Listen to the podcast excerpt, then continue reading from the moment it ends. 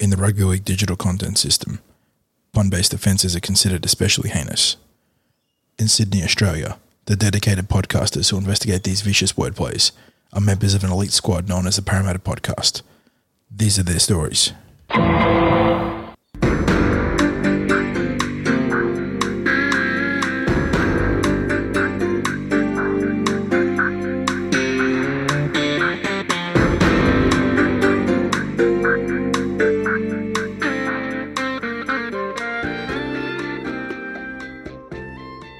Welcome back to another edition of the Parrot Podcast. This week I am joined by Bertie, Hi, how's it going?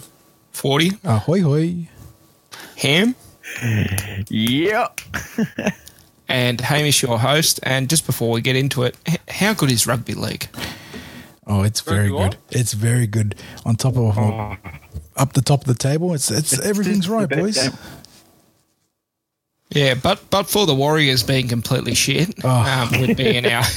Well, this is the first time in history that the West's Tigers have sat first on the NRL ladder. Yeah, that's, pretty incredible. Like, how long have they been going for now? 20 years? Yeah, it's the twentieth season this year. Jeez. And what? Robbie Farah's been playing in about 19 of them, isn't it? Just about his forty. No, you know? the forty the forty year old Robbie Farah, as it was um, famously spread on the internet. That's exactly right. All right, well, um, let's jump into it first. Very good result for the uh, junior reps. Uh, well, at least for the for the women in the junior reps. Um, I uh, was going picking to up say that. Yeah, weren't very good results for the uh, Helmets and SG Ball, that's for sure. That is very true. But let's get to the positives to start off. 46 to nil at Belmore Sports Ground, uh, picking up nine tri- tries. So Coomson with a hat trick, um, Fua, Akabu, Pati, uh, Fawcett, Futialo, and Alexander also picking up a try, and then five from nine off the boot. She don't make the Um, rules. so- She just enforce it. that's exactly right. um, that, that's a fantastic outcome. And, you know, we've been saying about the women last year, it was unfortunately a very tough year for them. And it seems they learned a lot of lessons and they've brought it into this year and they've just been going strength to strength each week. Maybe there's some sort of like tie between our Tarsha Gale and our first grade team. You know, they were awful last year. First grade was awful last year, and now they're both going great guns. It's preseason training as yeah, everyone. those those, those big club days, obviously, you know, working some dividends. So that's good stuff. What does that? Put, And then- where's that Oh, put them on the table now? Sorry. At third on the table. Nice. That's um Yeah. really good, and only one win behind first and second. So really good. Yeah, and only a, how, how many weeks are left in the competition now? They've, Uh, two weeks. Yeah, they, two they weeks. play the Knights next week. Who are one of the top teams? second. Yep. Um, I'm not sure who they've got after that.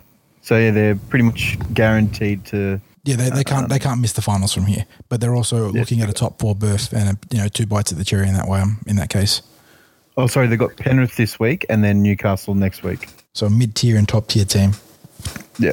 All right, then into a um, less than pleasing result. Eels going down in the Harold Matthews 4 to the Bulldogs 28.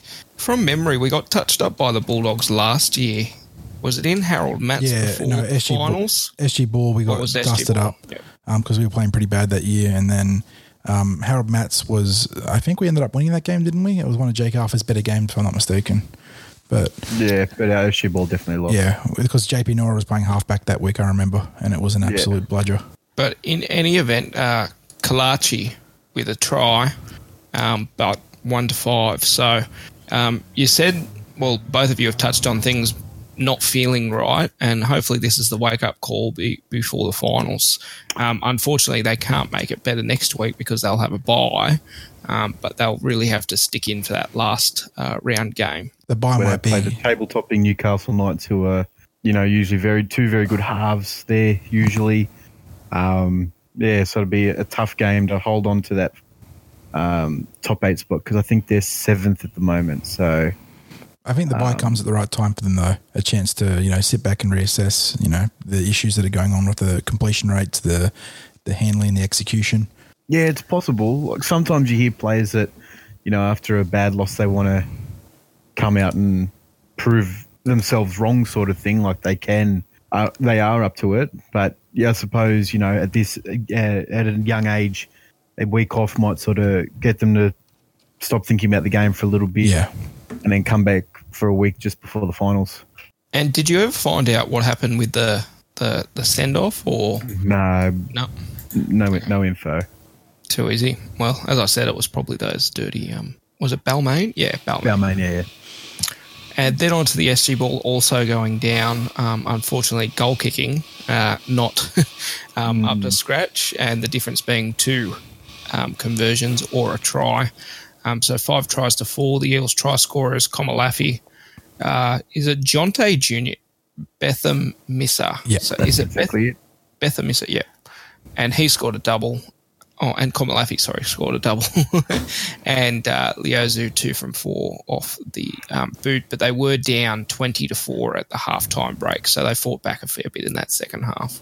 Yeah, they um first half was just absolutely woeful. And that's they deserved to be down uh, twenty to four, and then even in the second half, it wasn't sort of. I think they were about halfway through the second half where they thought, oh, shit, you know, if we actually put on some, if we hold the ball and put on some plays here, we might win this one. But by then, just too late. They only completed sixty eight percent. Um, yeah, just a lot of just too much drop ball. So it it was like reminiscent of the first grade game, except they learnt their lesson after 15 minutes and got back into the game, whereas it took the half time for the ball to get you know back into the mix of things, and by then it was too late.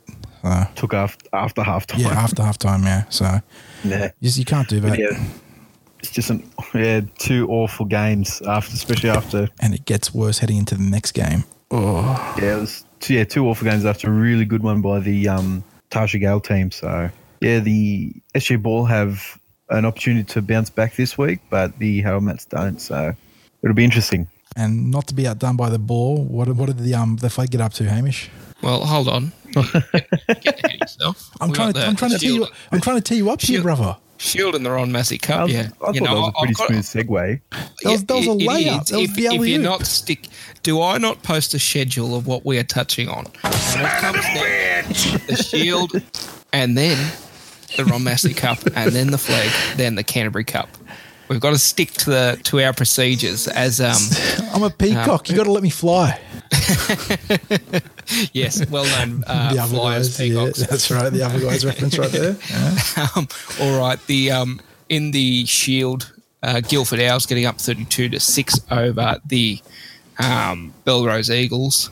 Then into the Ron Massey Cup, a shock loss. Um, Oh. and I think it was because I didn't see our our, our man Bo Henry um, in that game.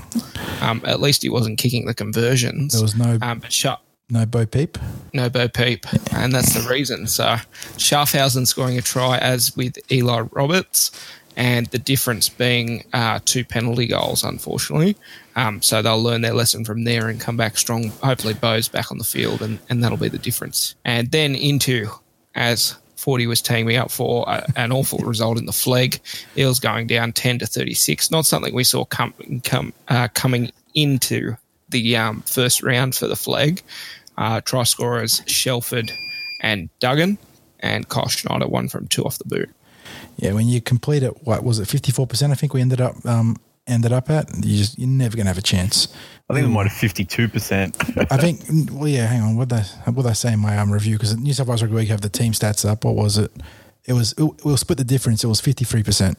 So um, that's just absolutely brutal.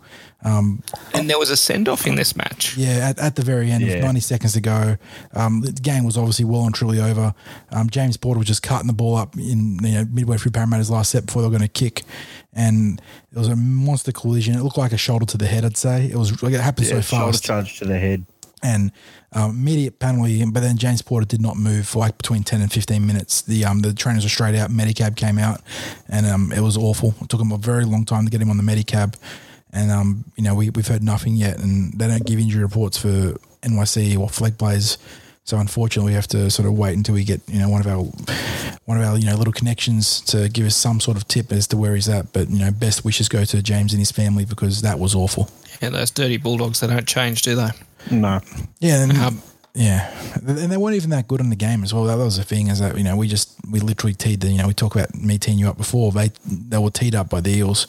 We turned the ball over before the third tackle for most of those turnovers. That was the thing. It was you know deep in our half, just drop the ball cold or force a dumb offload, and you know we just were our own worst enemies. Um, then into some good news and some unsuspecting news. Uh, Wentworthville Magpies coming victors over the Bulldogs in the Canterbury Cup, 24 to 22. Uh, a last minute conversion missed by Reese Martin being the difference at the end of the day. Uh, at the end of the day, yep. Um, and in concerning signs for the uh, Bulldogs first grade squad, a lot of these players are going to be playing first grade this week. we can, Um, yeah. um, so uh, Goolagong with a double, Greg Leleisiuao with a double, and Bad Brad Keegan four from four off the boot. Uh, Goolagong, I think they said was the cousin of Latrell Mitchell on the um, And the telecast. Also, the nephew of Evonne Goolagong, I believe. Yeah. The, the former um, Australian um, tennis player. And so the big news coming out of this is, you know, all, all the um, the switched on, the the uh, intelligent Eel supporters calling for Greg L to uh, take over, make Devo's um, position in the first grade squad, uh, which if you think that this won't be happening. No doubt Greg had a good game. Sorry. It's a bit unfair, serious? Greg. yeah, No, he had a it good wasn't, game. It wasn't the Greg guys, it's the just- Parramatta fans. Um, yeah, he had a good game, but it's what he does this week and then what he does the week after Mm-hmm. that. When he's not on telly, what happens? Yeah, and it, it- it's exactly right. Greg is. We all know that Greg is capable of those sort of games, and you know he's got sort of that David Nofoaluma build, nuggety, powerful. Um, he can absolutely blow a game open, but it's the week to week consistency that you need to see. And unfortunately, over the last eighteen months, or, or season a bit, sorry, eighteen months, probably jumping the queue a little bit. We um we just haven't seen it, and you know, very very good, you know, on him to have that game on the weekend. But let's see him back it up. And we got to, to see our new hooker. Um, he, he deputised off the bench for Wenty. Um, so um, he put in a fairly good performance. But Brad Keegan, he really stood up off the Yeah, he was- TV. yeah, really um, very very well controlled. Um, and you know he just pinned the Bulldogs in their five metre zone in the last um, 10, 15 minutes of the game. Fortunately, it wasn't enough to stop a seventy three uh, a, a try from the Bulldogs at the seventy three minute mark. But I thought he really controlled that game well. And another player that really stood out, who's a graduate from the flag last year, uh, Butfield Yeah, the prop. He had a very good defensive game. He, he did. He was everywhere, and um, he was cutting the ball up and putting some hits on. And I remember, it, was it was it him in the the flag in the first week of the finals? Um, I think he was blowing up a fair bit because he didn't get too much time off the bench. That that does sound that does sound like something that he would have done. Yes. um, but in any event, yeah, he he quite impressed me um, on on the bench. So if he's able to do that consistently, um, maybe next year he might be looking at some sort of upgraded deal to a top thirty spot. You, you've always got a soft spot for a, a prop that plays with a little bit of fire, you know, and certainly works hard off the ball. And he had a great game that way. Um, I was jumping um on the, the was it nine now? Was that their website? So I had the um the, the live stream of the game going on whilst I'm doing the flag updates. So sort of like jumping between the two, and it was um, the commentators were raving about his defensive efforts, and he got back for a couple of chip kicks and whatnot. And it's always good to see a big man with the hustle. Um, but the other interesting things, um, we mentioned Damon Goolagong. He could be a really interesting pickup because he was. I know he's got the um, the pedigree in sports, and that would have helped him, you know, through the juniors. But he uh, was always touted as a pretty talented young kid. But he busted his ACL. Was it eighteen months, two years ago, or something like that? And this is sort of like his comeback two, path. he had two in two years. Yeah, and so he could be, you know, not not you know putting NRL aspirations on him, but he could be a pretty handy player for Wenty. So that'll be cool to follow. And then into the um, flagship game of the weekend. But was it voted Fox's game of the, the round Oh, yeah. last night, or did Hang on. that fall to West Let, Tigers? let me let me get West? let me get on the the man that'll know. Keep talking, but I'll get the um the info. Yeah, oh, well, so- I know the, the Tigers were, you know, the Twitter hashtag was voted by the to the Tigers for the team of the round. oh, was I'm it? sure okay, that's that's what I was Oh asking yeah, for the so Fox one. there you go. Okay. Yeah, unfortunately, the punters didn't get out, out there and vote for us. But in any event, the final score 36 to 16 for the Eels. A try scorers double to Ferguson, double to Gutherson, one to Shaun Lane, one to Dylan Brown. Um, three of those players getting their first um, try in blue and gold uh, in a regular uh, season fixture. Um, noting that Shaun Lane, he bagged one in the, the pre season. Um, then I'll just jump into some of the stats, which was at the end of the day, it was 50 50 compl- uh, percent possession after the start. That's a great stat. Uh, only 72% completion for the Eels, um, and the stat flying around now is the Bulldogs have completed the most and had the least, Least errors, errors, but best completion, have been on the back team. of two floggings. um, all runs 173, but with that, we outgained the Bulldogs, who had an extra 17 runs, by uh, 400 metres, 555 post contact metres, four line breaks to two, 36 tackle breaks to 23, 256 kick return metres to 147, and the average play the ball speed was four seconds for both teams. And then um, other big stats 460 meters kicking, 620 to the dogs, 75% kick defusal with three force dropouts, and tackles 351 to us to 328 to the dogs, 23 missed, three penalties conceded each, so six all up, and then 17 errors is the big glaring one there.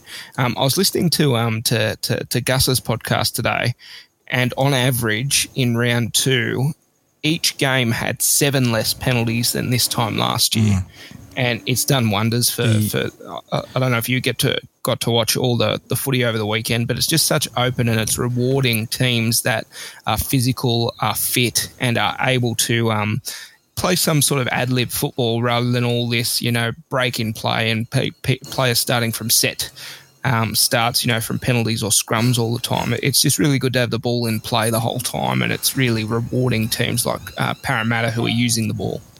Well, um, absolutely, yeah. Just more, um, less less dead ball time.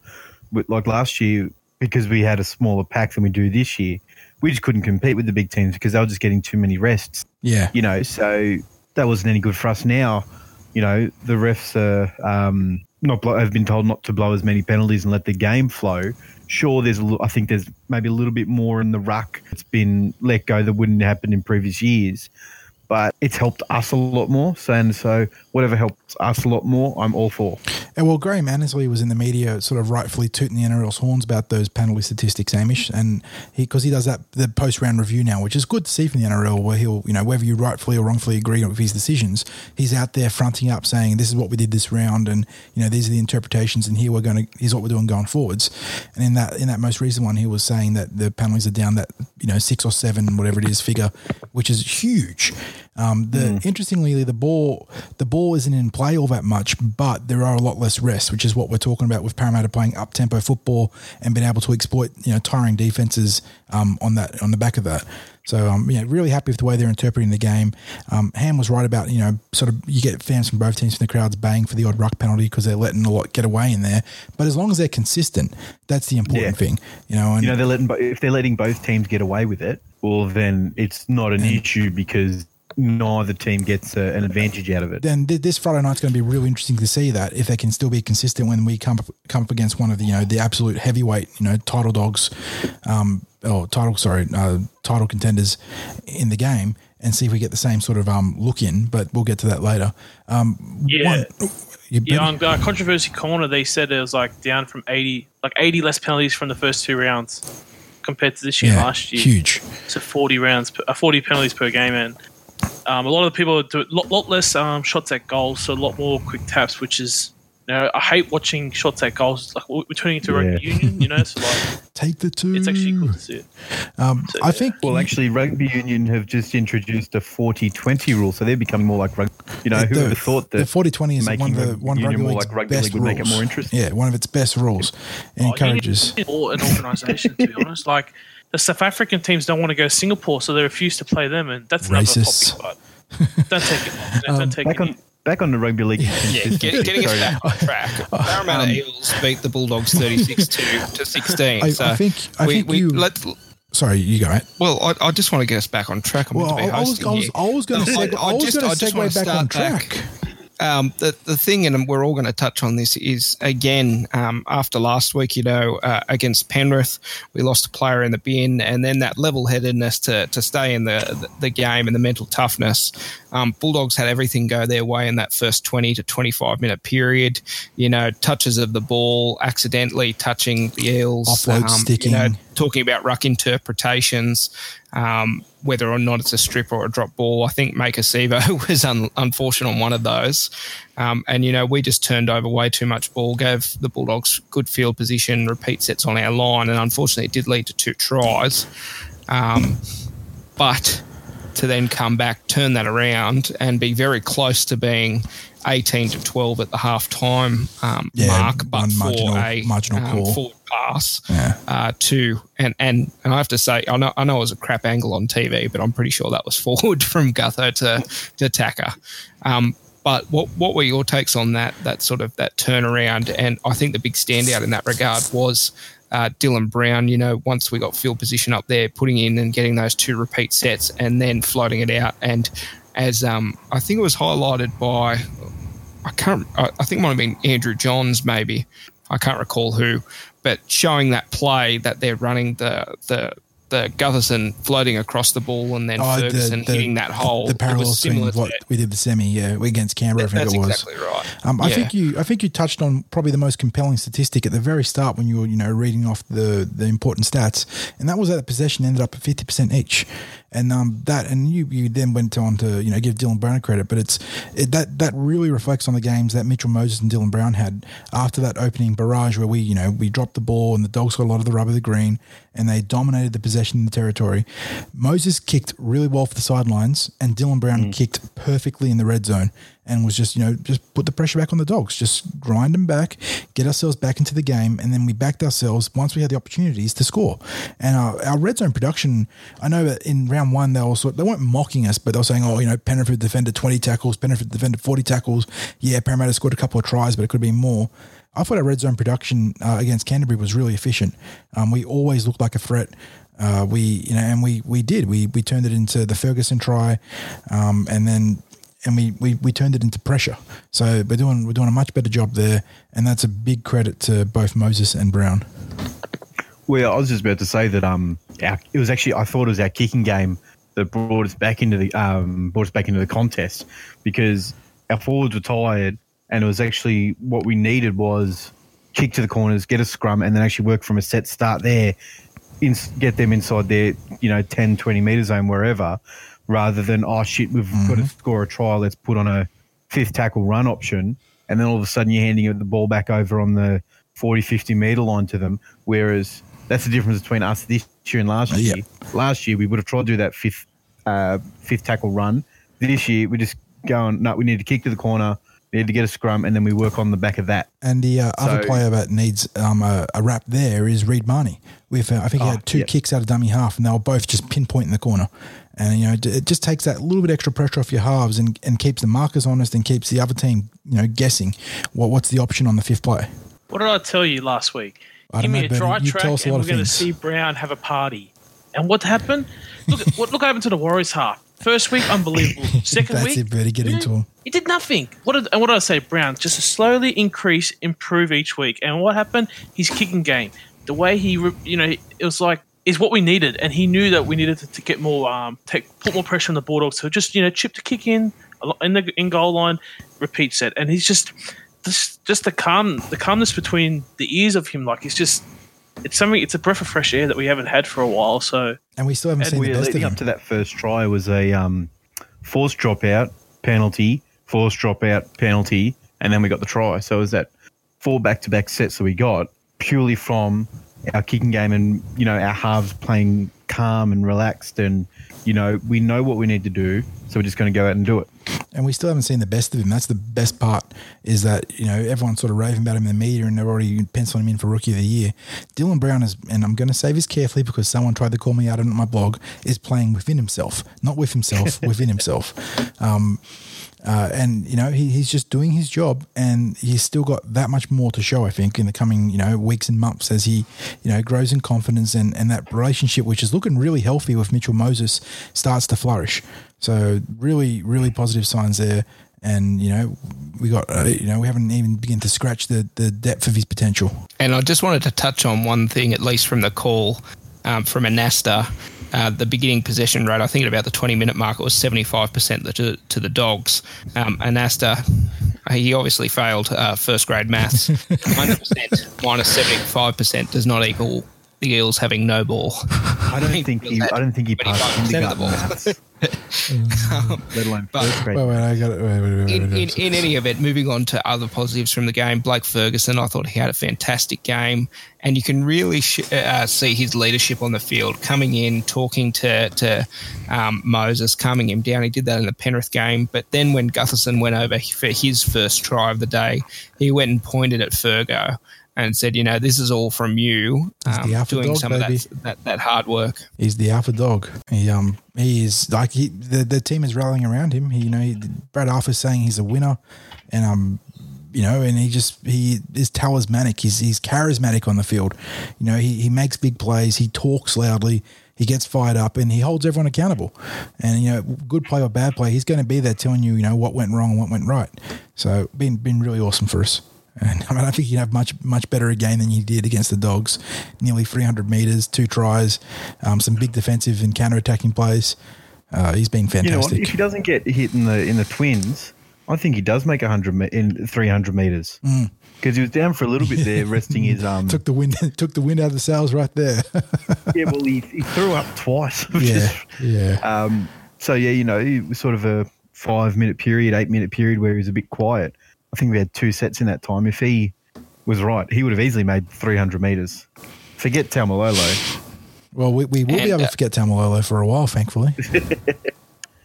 and Ham and my, myself, you know, we'll give ourselves a pat on the back, uh, talking up Shaun Lane. I know it wasn't the first uh, try of the, the game, but um, for him to have a, uh, a big game against the Bulldogs, and but for a very unfortunate bounce, um, he may well have had a double as well. Well, Um, but again, his also- reach was the one that got him the first try. He fell over like a tower too. Go, go, gadget. in stages. The go go gadget minutes. Yeah, um, And I was also going to say that that um, left side shape again of Dylan Brown and Shaun Lane. Uh, it seems to it's just so dangerous, you know, whether or not it's Shaun running that unders long and um, Dill being able to skip out like he did on that That that, jump that play where Oh. it was Dylan to Salmon to Dylan. Um, yeah, was just fantastic stuff. Just the even the step by Paulo on that. I yeah, think he's the Junior, Junior underrated deserves a lot player of in that, there. in that little play. He just, you know, for for a big man of that size to step off his right, and I'm pretty sure he stepped around someone that was caught flat-footed. So it was Kieran Foran you know, who got- good on he got him on, for no, having Kieran the Foran got pulled in, awareness sorry. to step and get the pass to Dill. How about um when uh that Dylan Brown's try? So Mahoney comes off straight away. Salmon runs on first touch. He gets put for a hole for Brown. Like Yeah. just the intuition to know I got to be that this is on, and it it just it looked like it was like rehearsed. Even though he just ran on the field, it was like so fluid and that Salmon, step by uh, Brown. It's like Benji esque. So Salmon This is probably um, hurt his chances of getting the starting spot, honestly, on the weekend because he came off the bench uh, to cover Hoffman's HIA and then came, went, went back onto the bench at um, half time to only come back and play really sharp out of hooker. So he's probably going to Yeah, be thought the. he, he only had a couple of sets at hooker, Yeah. but um, there was one there where he picked the ball up from um, dummy half, and he sort of crabbed across the field. And I thought, I think he took the tackle, but if his outside men were up a little bit, there was a three on two, or yeah. four, you know, there was there was definitely an overlap Yeah. there. And I thought, you know, if he gets his pass away, but his outside men weren't pushing up because they weren't expecting him to crab across field, I, I suppose. But yeah, really surprising eh, from him out of dummy half. he Very looks good. bigger work. this year. Like last year, he looks There's like a, a kid. there's a, like there's a lot of kid. there's a lot of players looks that have definitely grown up over the off season. Um, Yeah. We've Well, he- mentioned Marata and To whatnot. 19 last year, turning 20 this year. So, you know, natural development is huge at that age.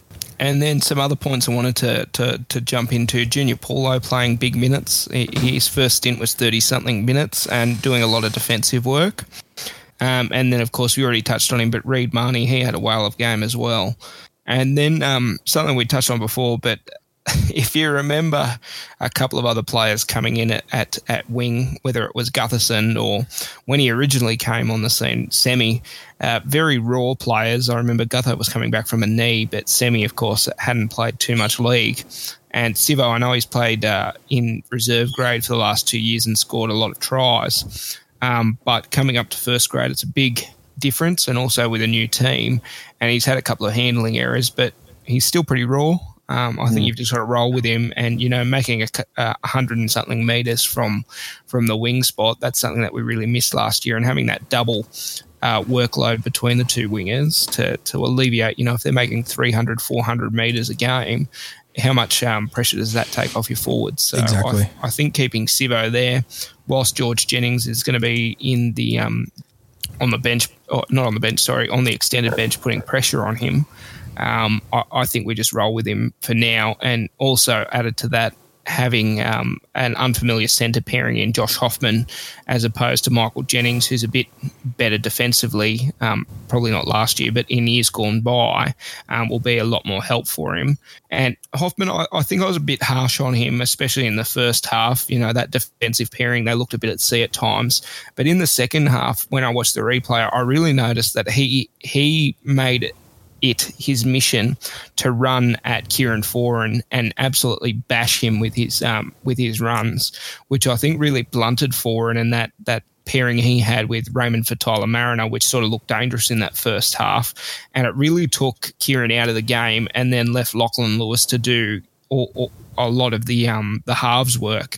And I think once we sort of got into our heads that we shouldn't give Lachlan Lewis half an hour to wind up to do the kicks that take half an hour and actually pressure him, then we started getting some returns. All right. Does anybody have anything else they want to touch on? Um, Tim In Manor was? Tim Mannah was awesome off the bench, 140 meters from like 13 runs. So that's you know huge efficiency on a per carry basis with great work rate. Um, Oh, how good was um? That's that's the best game I've seen Kane Evans yeah, playing in Kane Eels Evans jersey, played with a lot of- be lot of first grade or intent. Wenty. a lot of intent. He ran hard. You know, um, he tackled well. Um, just trying to think um, who else deserves credit. We gave Reed Mahoney a shout out. Clinton Gutherson was great. Um, he, did he? get- Gower's really impressed me in his first two games. Yeah, Yeah, well, that, that's the thing is that we've got players returning this week, which we'll obviously get to later. But how can you make changes to this bench? The guys are getting results. You know, Tim Mannah's coming on for an easy 120 meters, you know, a game. Uh, Dave Gower's been really solid, and you got you know a useful, a really useful utility in in Jaeman, and it, it- and Kane's you know pulled his finger out. You- you- the Yeah, I think are, um, our bench was well, you know, our three forwards on the bench were pretty lucky in that um, when they come on, that's when we started getting a fair possession of the ball Mm-hmm. and even overtaking the dogs with possession of the ball. You know, I think we've got to give a bit of sympathy towards Daniel Alvaro and um and Junior Paulo and Tepai. Moeroa, who you know they had to do pretty much all the defense and um, Tep 31 tackles in 44 minutes. You know that's that's unreal, and people are going to put shit on Tep and everything. for but, the low the low know, offensive that's work rate. They're looking for the attacking stuff, but he was an absolute beast in defence. Well, I think we Yeah, that was. I- I- oh, sorry, go. No, you go, Hamish. You finish off, mate. I was just going to say on Tep, I was a bit frustrated at that that Dylan Napa try in the second half, and I'm sure BA is as well. Um, rushing out of the line to put a shot on, which left. Unfortunately, he didn't get the shot, and it left Reed Mahoney one on one with Dylan Yeah, Napa, and posted there was up with a only one result, three meters out. Yeah. Um, but other than that, yeah, Tep Tep was really good defensively, and it should be noted that of course he was in a moon boot last week, so um, him not having you know 50, 100 meters, I was- uh, I, I wouldn't read too much into that. I was actually going to say that we did a, a good Jason Taumalolo game plan for Junior Paulo, hiding him in defense in that passage, but he still made 27 tackles. And, you know, that's that's awesome from your starting prop. And he, you know, on the way to like 130, 140 meters. No, they've, they've, they bumped him up to nearly 140 meters. There you go. So, you know, he didn't even I hide don't in think people realise how much defence and tackling takes out of you. Like Taumalolo, when he made his 300 metres in round one, and he only made 10 tackles. Yeah. But that's because of the good game plan from the Cowboys. And that, that's not a knock on could hide him in Taumalolo, but yeah. But that, that means, you know, credit to Junior there. He didn't shirk the shirk the load in defense when the, the pump was on us. And he, he managed to carry it out for like 35 uninterrupted minutes, wasn't it? I know you said at the start he played 30 plus minutes. It was ridiculous. Huge opening stint. Um, so yeah, that was only really and and and Mitch Moses perfect off the boot as well. That was fantastic. Yeah, it was good to Hopefully, he can keep that up with his goal kicking. He gets his um his range finder um working. Um, but the only negative I could have really was was that that um, lapse in defence to let the Dylan Napa try in because I thought we'd defended our line quite well. Um, you know, it took a a kick- a a, kick shank from um, Lachlan Lewis that and then the that really paid corner. off and then you know a try in the corner against as as we touched on before the um, wing pairing or a center wing pairing of Hoffman and and um, Sivo who haven't really played much time together on that left edge um, to get over in the corner um, and which Gutherson saved the, the previous try, and then also that Gutherson try saver two, um, where his boot was fortunate to lodge the ball out. Um, but I think that, that that was only the really negative I saw is that we just we had that lapse. Um, I thought it was pleasing that we really put the game to bed 10 minutes into the second half, um, you know, to go up 30 to, to 12. Um, but I think BA really wanted to see them kick on and, and not let another try in. And unfortunately, they did just have that lapse to let Napa in because and they'll have to be better next not, week. Not to get like you know exonerate them completely, but the inclement weather did set in in the back end of that game, and it started getting pretty greasy, which is what's what contributed to the handling errors, not so much the the Dylan Napa try. But uh, that's why you know the game sort of got a little bit sloppy at the back end. It was all about you know greasy drizzle that came down and, and impacted the handling of the, all the players. Um, yeah, since then we're talking about the negatives of the game, um, if you're a fan of the team, just go out there and cheer or boo, whatever. You're not a coach on the sideline, so if you're a, so if you're going to support the team, don't yell out, "Oh, what plays on next?" or whatever. Just cheer. All right, you're not a coach. Sorry, but it's it bothered me on when Sunday afternoon. I had this idiot sitting behind me who thought he was a, a sideline coach or a trainer or whatever. Just shut up and cheer. I, I can I can respect that. I can respect that. End of that. End of discussion. Here we go. What's next? Next is a little bit of news. um, so we'll start off with the if you've got the drop ready for Dylan Brown.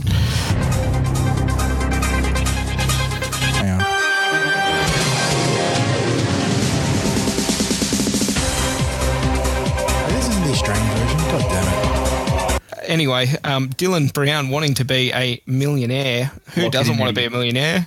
Uh, also wants to go on a fishing trip too. I tell you what. I tell you what. not- These Stella's not journalists invited, and all the media have taken the bait. Hey. Yeah, I, I think um, NRL media sort of hasn't caught up to. It's it's so funny when you know a lot of us here, at least myself, Forty and Birdie, we um we follow uh, the American sports, and you know somebody saying, "Oh, I want to go get as much money as I can." That's par for the course over there. But if somebody says it over here, it's it's a weekly news cycle. Yeah. Um, so It's almost it's taboo to say I want money. Like far out, settle down, media. He's just eighteen year old kid, you know, barely done any media, and you're hounding him for a small offhanded comment.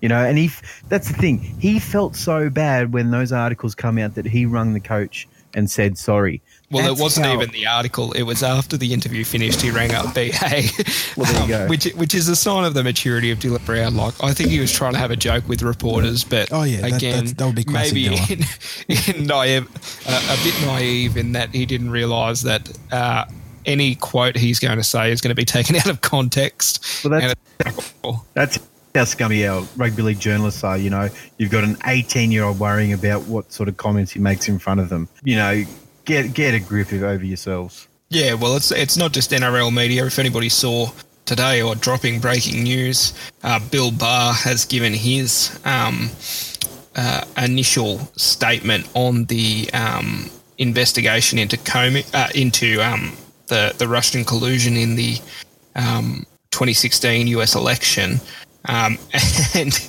uh, he's cherry picked a, cu- a couple of things out and used a couple of we- weasel words and selectively quoted parts of the uh, finding from um, Robert M- M- Mueller. I think that's how they pronounce it, or Mueller, Mueller. yeah. Mueller. Mueller. Yeah, I, I see the Americans pronounce it as Muller a lot, but e- either or.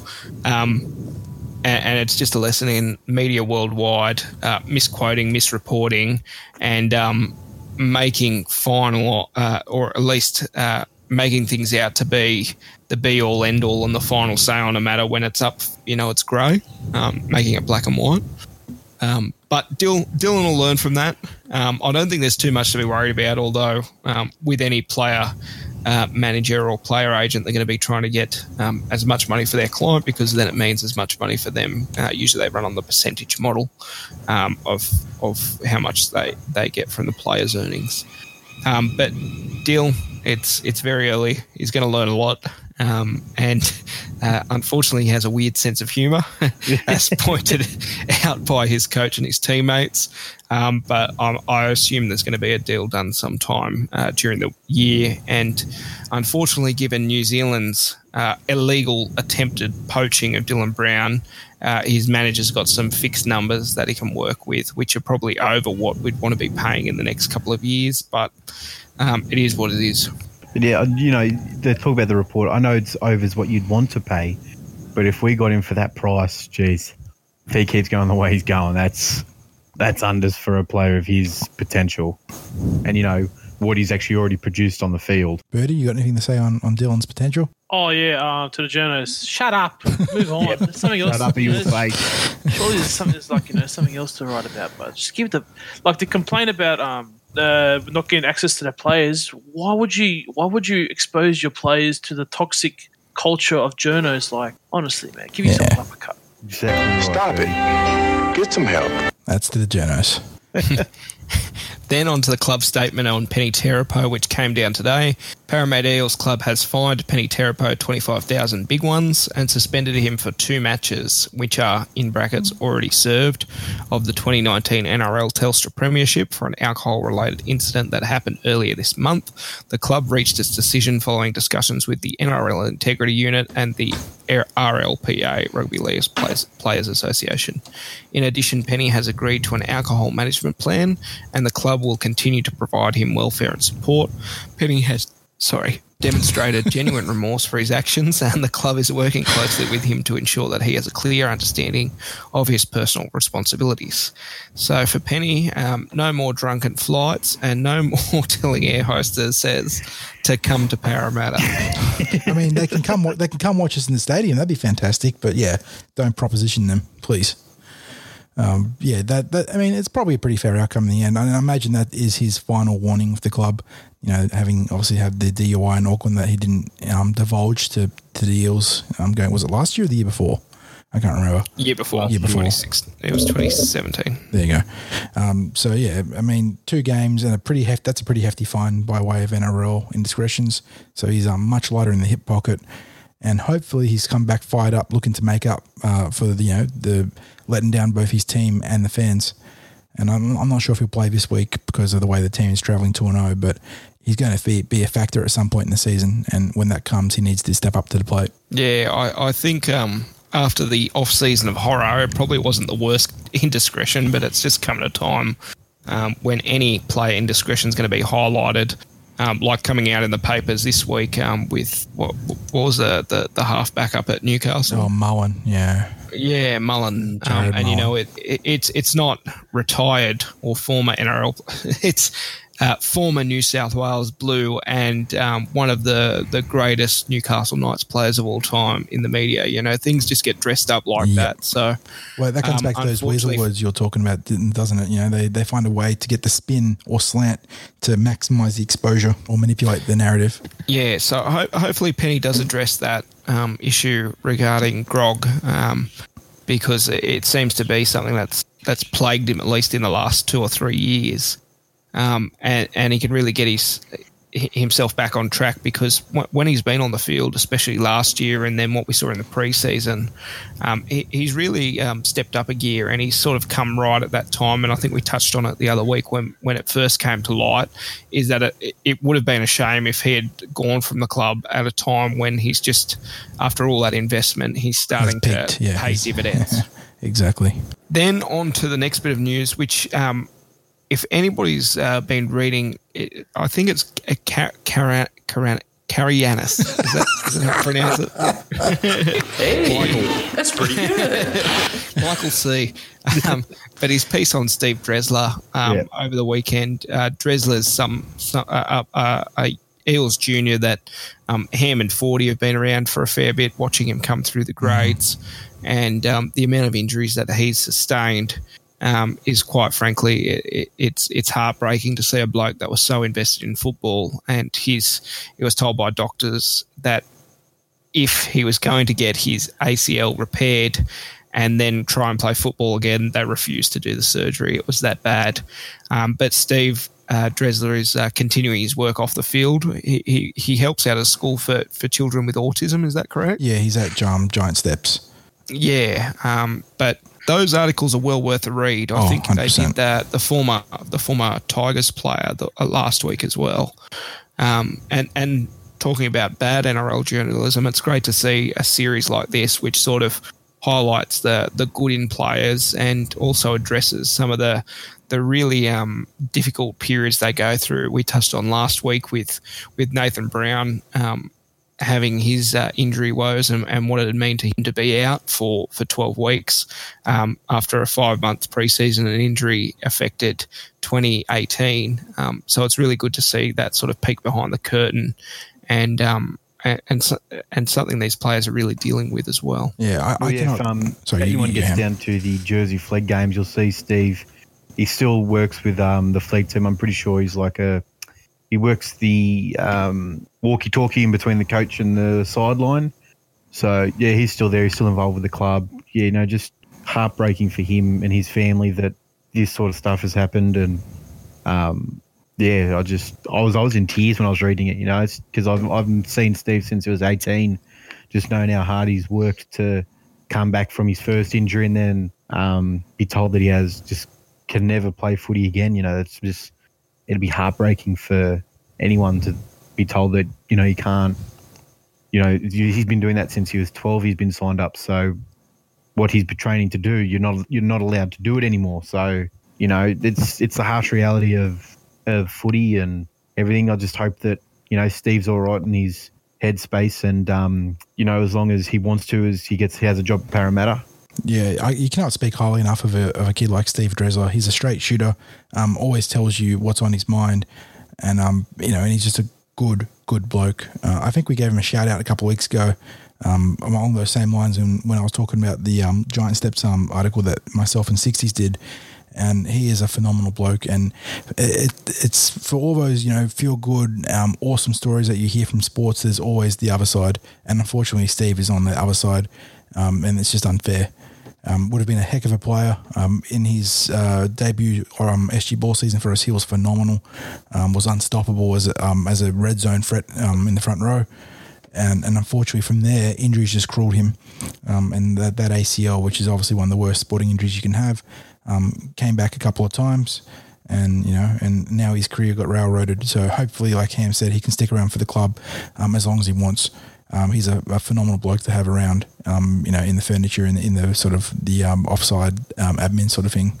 All right, well, let's get on to some positive news, which will be the previews for the upcoming round of action, uh, both in the junior reps.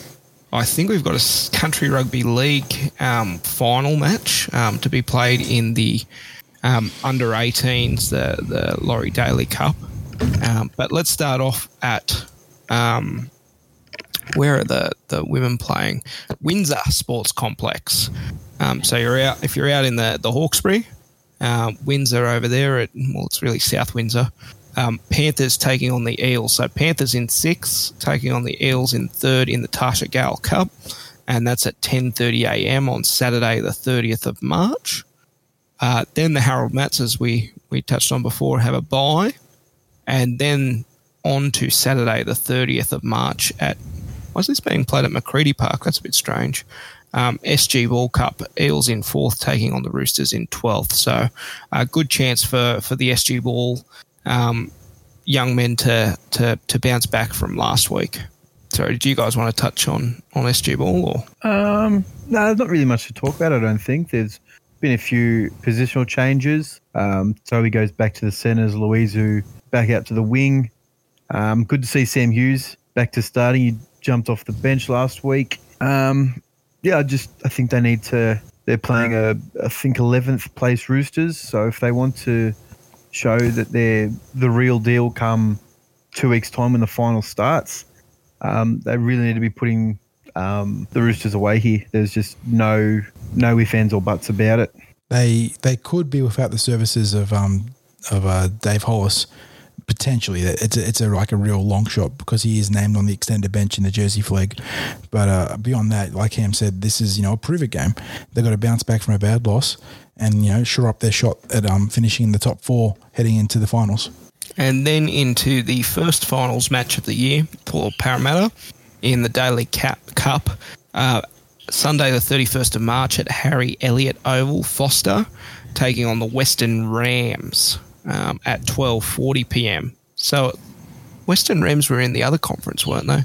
Yeah, they're in the southern. Yeah, they're in the southern conference. Oh, okay. So we must have got that wrong. It looks like they play second v second and for, oh, sorry, second v first between the two divisions, and then because North Coast Bulldogs are taking on Illawarra South Coast Dragons. So okay, that's how it works. Team one from the North Pool takes on Team two from the South Pool, and then vice versa. Okay. Um, but that'll be live streamed on the CRL's Facebook page and also on Bar TV Sports on YouTube. Um, so if you want to check out some of that country rugby league talent, um, you'll get to see Parramatta run around at 12:40 p.m. on Sunday, the 31st of March, um, because first grade will kick off early on the Friday night. Um, then in the other New South Wales reps, in the Shield, Guildford Owls in second position, taking on Cabramatta in fifth position, 3 p.m. at McCredie Park on Saturday, the 30th of March. So I guess they start off with the SG Ball and then get on to um, Shield at McCredie Park. And then, funnily enough, uh, the um, first grade for Wentworthville Magpies, uh, sorry, Canterbury Cup for Wentworthville Magpies in eighth position, taking on the St Mary Saints in second position, 1 pm Ringrose Park on Sunday, the 31st of March. Then we've got, as um, 40 touched on before, a couple of players coming into the flag. Um, they're making some changes. Uh, with the Eels in 13th taking on the Roosters as the curtain raiser to the first grade, 5:40 p.m. on at ANZ Stadium on Friday evening. Um, so, are you gentlemen going to be getting down there for, for first grade? Absolutely. Wait, are you asking us if we're attending first grade? Uh, sorry for for uh, SG Ball. I knew what you, I knew what you meant. Um, yeah, um, um, the, the plan is to get out for the SG ball. oh, sorry, Wait. I've made a mistake. That's Wenty Magpies taking on St Mary Saints in the Ron Massey Cup. What, what's happened, buddy? in in the Canterbury Cup, it's the Magpies taking on the Bears, who are the feeder for um, Souths, and that's at three No, p.m. they're the feeder for uh, the Roosters this year. Oh, they're the feeder for the Roosters this year. Okay, my apologies. They were the feeders for It was them. at this moment Uh, sorry, knew. for, for the Souths He last fucked up. Yeah, all good. and they've got uh, Lachlan Lamb coming back down. So obviously, it looks like um, well, they've got the Lamb brothers, Lachlan and Brock. There you are. Yeah. That's- and, that's and the Eels will Australia Day have stuff Bevan right there. French playing at fullback in, in that game, and it looks like Josh Bergerman's out, um, and Rawa Louis out as well. Yeah, Um, so they get a couple boosts there. Um, they get the, um, the pronouncers Davies. had, uh, sorry, the announcers had um, some some strange ways of pronouncing Ra Rawa. It's Ra Rawa Louis, isn't it? Yeah, not Okay. Rawili. Yeah, Rawili is how they're pronouncing And I think I, I you know, I, I, I try my best with the pronunciations, but I thought I could do a little bit better, better job than that. Yeah, Rhys Davies is back in the halves, which is a nice little boost. He's a you know a solid. I- I'm about to say solid ISP, a solid CC tier player, um, and and Kieran obviously makes the um the move to the halves full or not full time, but you know provisionally at the moment with um the Mick Rubin at hooker. So when if Wenty played the way they did on the weekend, you know, as a sort of strong cohesive team, you know, team unit, they'll be in the mix. But um, I don't know. And the, the one thing worth mentioning here is that this is the first time this year that Wenty should have access to the entire four players off the NRL shadow bench because they play on the Sunday and NRL play on the Friday, whereas the last two games have been on the same day in the same slot. So they, they didn't have access to all the players. So that means that um, what Oregon, uh, Hoffman, I know I'm spoiling the um, the NRL bench here, but Oregon, Hoffman, George Jennings, and Peni Terepo are on the shadow bench. And then, as I was uh, on before, in the um, the the flag, Eels 13th taking on Roosters third, 5:40 p.m. as the curtain raiser. A couple of players in on that extension extended bench. Valence Harris, the only Fanua are the big um, ones coming back in, and and Tapatautai. And then, as you mentioned before, David Hollis on that extended bench, um, obviously getting a bit of recognition for his work in the juniors. Yeah, And Oregon Kaufusi not playing for for them this week. So just just a reminder that Oregon's still um, flag eligible. yes, I think he only played because of um, he was 18th he man was for the playing on the same day. He was on the same day, still listed in the 19. Yeah, he Yeah, I think that's correct. So he could Yeah. just get a couple of well, at least a little bit of game time under the belt. Yes, exactly. Just keep him match fit.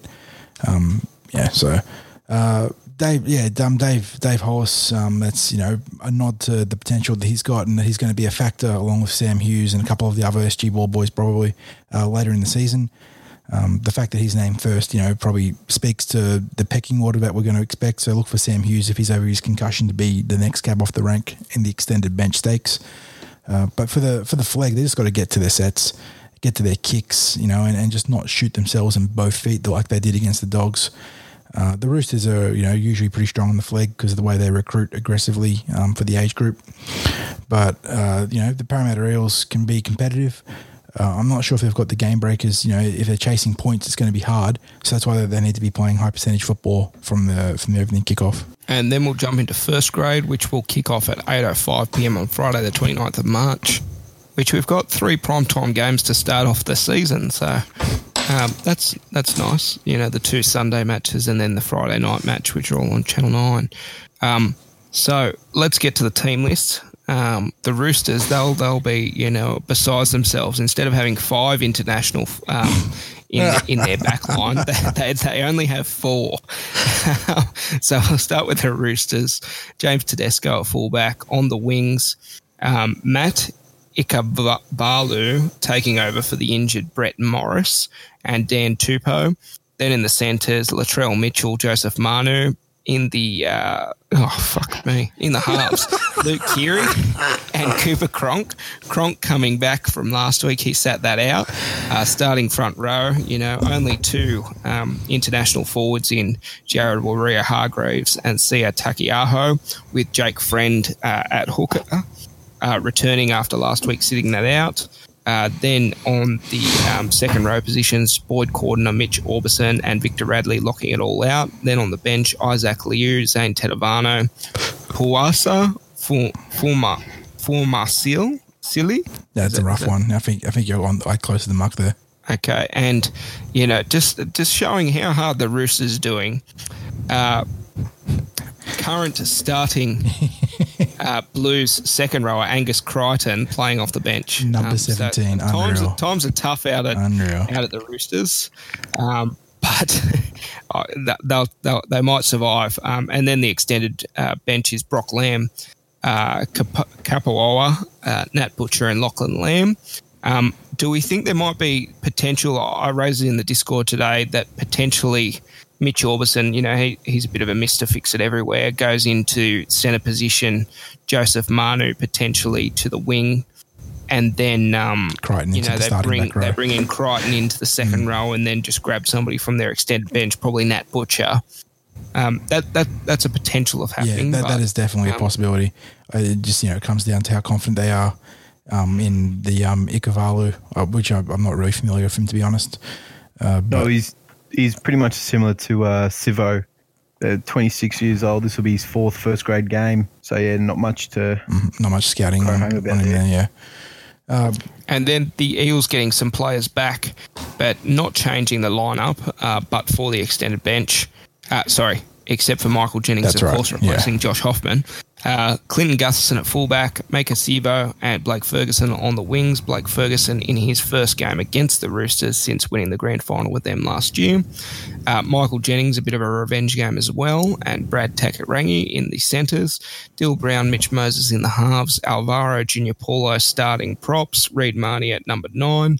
Then the second row remains unchanged with Shaun Lane, Marata Niukore, and Tep Moeroa locking it all out or what what the, what's the nickname for Tepper? It's the, the Australian rugby oh, coach. yeah, Mike uh, Cheika. Nick, uh, was it Mick Cheika? yeah, yeah. The, that, that, hairline is um, exactly the same. That is like what a great nickname. That's perfect. um, then on the bench, Jaeman Salmon seems to be the new utility, with McCormick seeming to just be depth in case um, Reed does go, or if Reed were to go down. Then um, Tim Mannah, Kane Evans, Dave Gower, so unchanged from last week, even though they Peni Terepo on the extended bench. Also with Oregon Kaufusi on the extended bench, Josh Hoffman and George Jennings. Um, I think my first um, thought on that is we're going to be unchanged 1 to 17 coming into Friday, unless something really um, changes. Yeah, um, a lot of people saying, you know, bring Penny back straight back in, but with the way our benches started the season, you can't, you just couldn't drop one of them. You know, I know a lot of people have, uh, or even myself, have um, strong opinions about Kane Evans, but uh, especially last week's game, he nearly ran for 100 metres off the bench. So, you know, you, you, you can't, he's, he's sort of played his way out of the team through the suspension. Because in the trials, he played his way into the 17, no problems. He was he was probably the form player of the preseason, in my opinion. Um, but yeah, then that comes out, and then um, yeah, just with that two week suspension, he's um, been forced out of the team with some strong performances by Kane Evans and David Gower. And then just on the history, 33 games between the two teams. Roosters with 20, Eels with 12. A lot of those Roosters wins coming at the SCG, which seems to be a bogey. Um, Yeah, thank God, that, thank for God they're tearing down the Sydney Football Stadium because that's where our worst thrashings at their hands came uh, came Yeah, out. sorry, not SCG, SFS. What am I talking about? But it's right next um, and door, yes, so- with the um the the the Liberal government return to power over the weekend in New South Wales, it looks like that's full steam ahead to have um, the SFS uh, completely knocked down and rebuilt. Um, but unfortunately, the last three meetings, the Eels grabbed that win against the Roosters back in 2016, uh, but then have been on the end of um, a couple of drubbings 2017 48 to 10, and then 2018 44 to 10. Um, so hopefully um, it's not history and we only go four points better this year. Um, hopefully we turn that round a little bit more. Um, so wh- where do you see the difference being in this game? What, what's your well? You don't have to get into predictions, but where do you think we have to win um, in this game? Obviously, in the forwards, looking at Roosters pack, um, but um, what do you think we'll have to do to come out on top? Our our worst thrashings in recent times have come in the opening 15 minutes where we do not control our own possession and we constantly turn the ball over and just give the Roosters back to back possessions and they just sort of go length of the field, bang, bang, bang, and they're up, you know, almost an, un, an unbreachable amount. So if we can just get into the game at the start, I think we're then set up to be very serious, you know, competitors in that um, end result. Um, I think our forward pack can go toe to toe with theirs. Uh, Waerea-Hargreaves is, you know, he's like a, a good prop these days. He's not a dominant prop.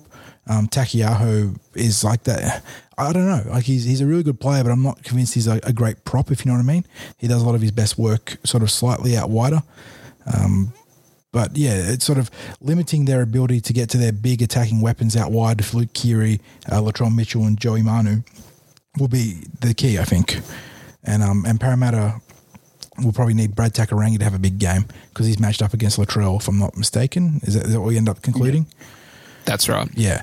So you know, if we if we just do a good job containing through the middle to you know restrict their, their ability to spread, we'll be there. And and Luke Keary is going to be probably the danger man that we're going to be keyed on to because he's in red hot form at the moment. Yeah, it'll come down to the back line. Like the four, I don't rate their four. Like, okay, they got decent fours, but I rate our ones better. And in terms of like uh, pushing out long minutes, our forwards can um, withstand it. It's gonna come down to the back line, as I said. Um, you got Teddy, you got um, Manu, Latrell. Like there are genuine superstars in that in that back line. Okay, we've got Ferguson and like and Gutherson, but like just gotta hold. We just gotta match them and. Because they're a big team naturally, like from one to one to third, one to seventeen, they're a naturally big side. So just make them just kick early and chase. Make turn them around, turn those forwards, turn those backs around, and just dig in for the first three tackles, minimize their meters, and then that's it. Like, um, yeah, that's it really. And make sure they're kicking to uh, Sivo so Ferguson can take that second hit up. Yeah, exactly. Yeah. So just also, I think like those games that we're getting smashed by them, like throughout the whole season, Roosters are a nat- notorious bad side with um, discipline, and whenever we verse them, they tend to be the cleanest team. Like they hardly give up um, penalties and errors. So like. Try to make it harder for them, you know. Make it eff- like extra effort. So, like, just cut your discipline, just cut the penalties, and we should be, which we've been doing the first two games. We should be sweet, but Although yeah. Gerard Sutton is in charge of this, and apparently there's a conspiracy theory from the Roosters that he, he is out to get them. Yes. Sounds like he's the right man for the job then.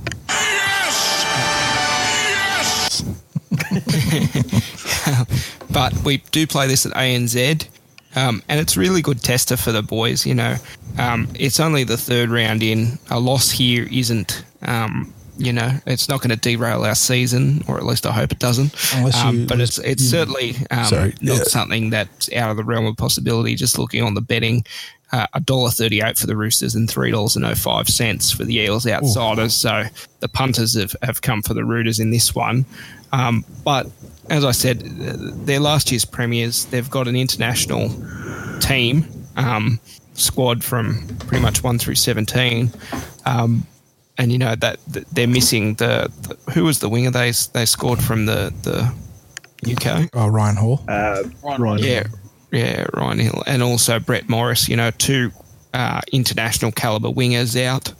Um, so um, it's early season. Um, a lot of uh, teams are going to, you know, be feeling around trying to find their identity, and I think the Roosters did a lot of that at the beginning of last season. If you remember, they had one good game and then one bad game, then one good game and then one bad game, and they were very inconsistent. Um, but then hotted up towards that run to the finals, and then their final series was fantastic, uh, culminating in you know pretty much beating the the Melbourne Storm in the first half of that grand final. Um, I know we won't be taking them lightly, and I guess our best hope is that they take us a bit lightly. um, and I think the keys are to keep uh, their creative players um, quiet, which would be shutting down Latrell Mitchell, trying to shut down uh, James Tedesco, who always seems to have a good game against us, whether it was in Roosters colours or, or, or when he was playing for the Wests Tigers. Um, and also, uh, as you touched on, Keary being in pretty good form, so trying to shut him down as well.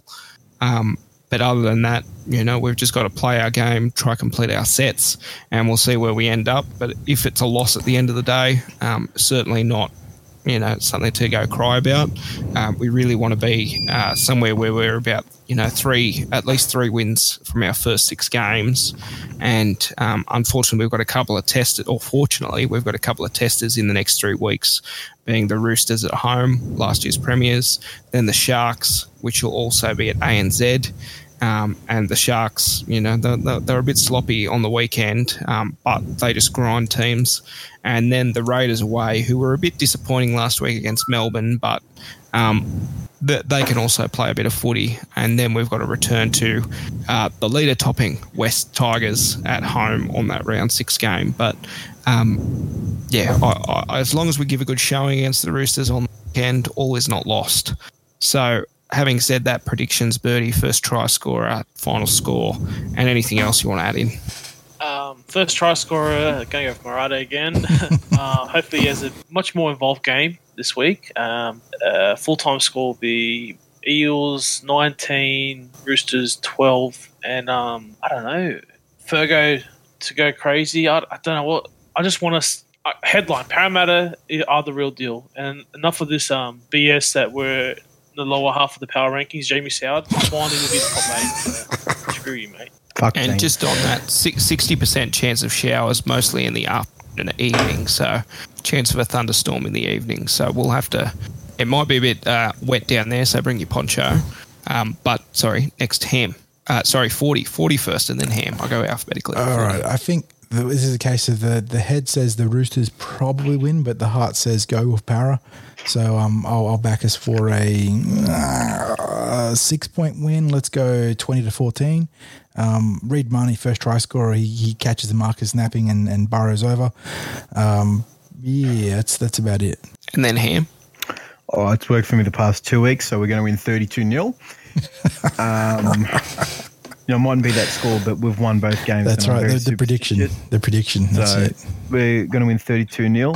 Um, first try scorer will be Junior Paulo, just off a crash ball on the left hand side of the uprights. I like how specific we're getting for our predictions for the first try scorer. It's because we're happy now. Yeah. Last year was just like, oh yeah, we're not even going to score this year. It's just And it's we're, obviously we're oozing with confidence along with the team. and it's obviously a, a reflection of the caliber of individuals involved in the number one Parramatta podcast. Yep, exactly. We are number one. We'll need a drop for that. Um, anyway, my prediction is uh, 18 to 20, Eagles by two, which will be a penalty goal. And first try scorer, Maika Sivo to get his first try for Nice. the Eels in first grade.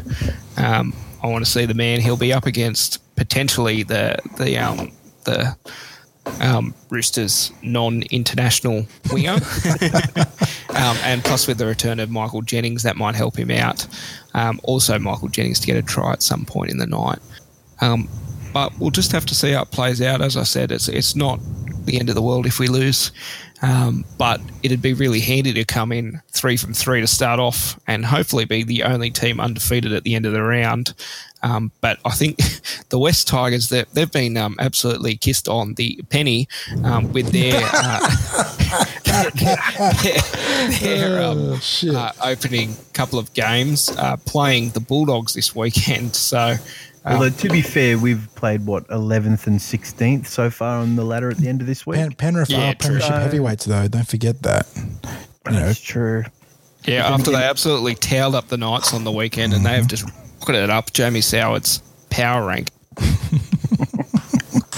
Yeah, if we lose, like, as long as we keep it respectable, like, you know, one try game, don't blow it out. Like, you worked hard, you know, you didn't give up against Waqa Blake for that try, and you didn't give up with the, um, the Montoya. Like, just don't give up. Just keep, stay in the fight and, you know, free, uh, free, what's it, free throw at the stumps, you know, just see how you go. yeah, yeah, it's a the Brad one Arthur reference right there. Nice birdie.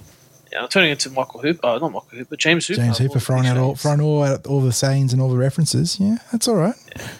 Yeah, unfortunately, I don't think we'll be the only undefeated team at the end of the round. Yeah. Bunny's taking on the Titans. And Tigers at at the. Dogs. Uh, West Tigers taking on the Dogs. And then Storm up against the Premiership heavyweights, the Panthers, which is out at Carrington Park, which I think's Bathurst. Yep. Um, so, um, lots of football to look forward to this weekend. Um, and fingers crossed uh, for the first grade boys and all the other um, Parramatta Eels players through all those grades, especially in the Country Rugby League final. And um, I hope you can tune into Bar TV and check that out. Um, I will be down at the game. Um, I'm not going to dog the boys this weekend, and I'll try Yeah, he, catch up didn't, with you didn't just dog, guys. he didn't just dog the boys. He dogged the boy. I had that free tickets laid up for him, and he said, "No, sorry, mate. Missus got more important things to do," which is fair enough. I, I'll forgive you this time. Well, they didn't get back until after four. I'm like, I I already had this teed up to go to the football.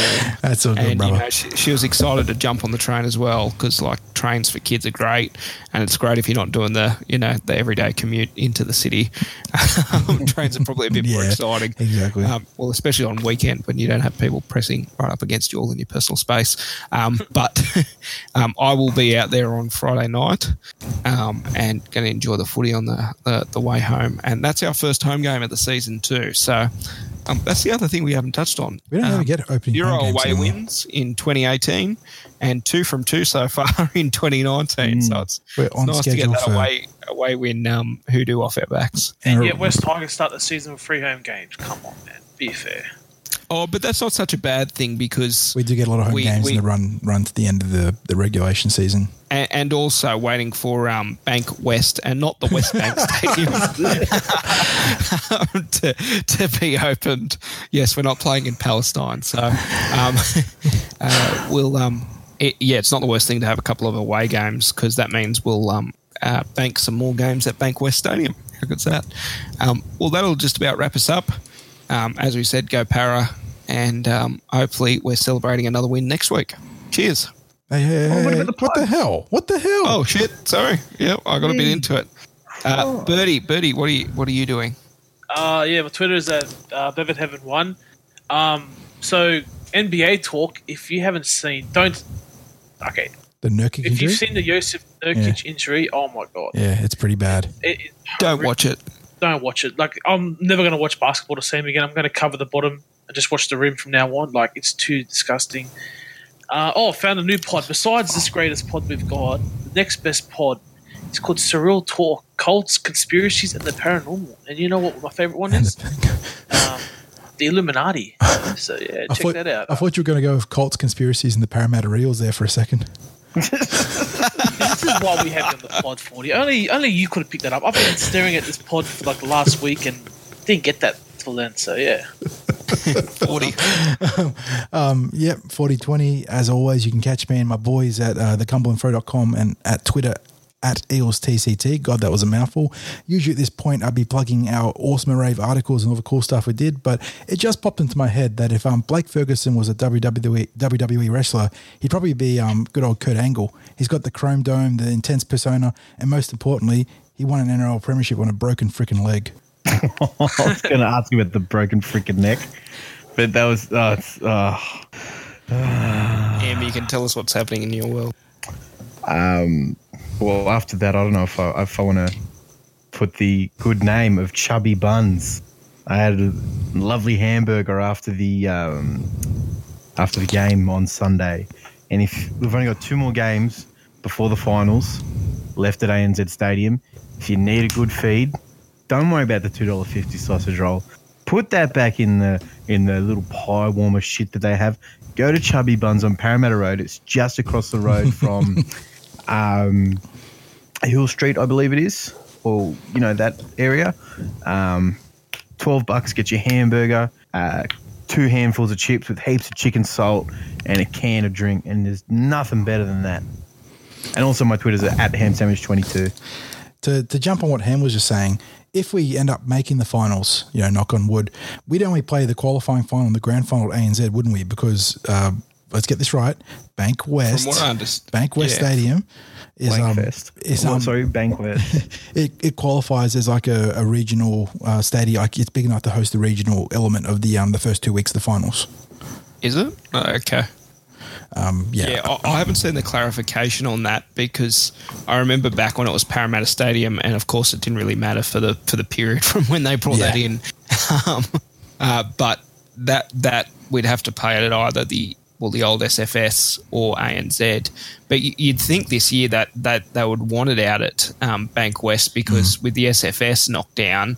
You really wouldn't want to like. I know it's a throwback and it's retro and whatever, it, whatever it is at SCG, um, but gosh, that that'd be one. It's shit stadium to watch uh, NRL at. It is. A- and two, um, you'd have clashes with the AFL at that stadium too. So I, I can't see them really wanting to to play a lot of finals footy there. All right, you want me to take us out with the play of the game from round two? Oh, we haven't even got to Hamish. You know, Uh, you, Oh you God! got. well, you you tried. and then- you, hey, look. In my defense, you tried to you tried to skip the shout outs entirely. So I suppose it's only fair that I try and skip your shout out. But um, Well, take, I've- take I've us, got a nice little take, one, um, take us in- away, in that- glorious leader. You know, I, I like to. You know, when you read a good book, and and the author lays some some little tidbits there, and and then you get you know hundred pages down the the book or 200 pages in, you go, oh, yes, and, and you get that, that Oh, recall. yeah. And if you remember two weeks ago, I said there was going to be a bit of um bit of news, and and, and I'm, I'm going to announce it now is that, that Hamish is going to be a dad again. Hey, Well hey, awesome, awesome news, my man. So congratulations to myself on the sex. Yeah, hell yeah. And, um, So if it's a boy, birdie, and if it's a girl, birdie. sorry, Bertie. yeah, you're not in the running, I apologize. But um, Bird, Bertie and Birdie. Oh, Yeah. Is that what you said? Yeah, birdie, B I R D. No, hang on, B I R D I E for the girl, and Bertie. Now, we all know if it's a boy, it's going to be named Dylan. No, sorry, Bo. It's going to be Bo, isn't it? Regardless of gender. Gender gender neutral enforcer. all right. Um, well, it's actually going to be, yeah, it's a name to, uh, well, To be confirmed. Well, it, it's it's got a it's got a Parramatta highlight in that it's our greatest coach of all time, um, but to be confirmed Jackie? when we confirm the gender. Um, so, Stephen Kearney. Oh god! Oh, hang on, hang on. Nathan Cayless, Wendy's greatest coach. all right, um, at Para Podcast forward slash Para Podcast and forty Here we go. out. Play of the game. Salmon hitting it up and now he splits him open. He's into the backfield. He's got Gutho looming up. Inside pass. Gutherson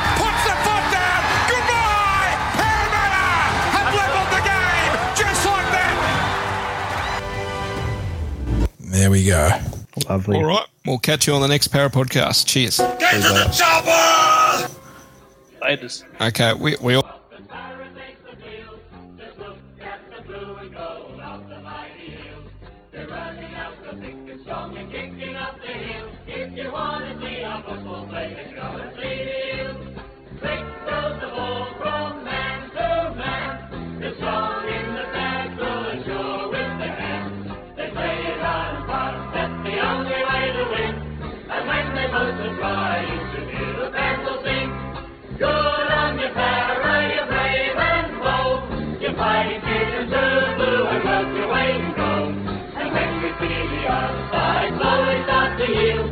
raise our voices to the sky.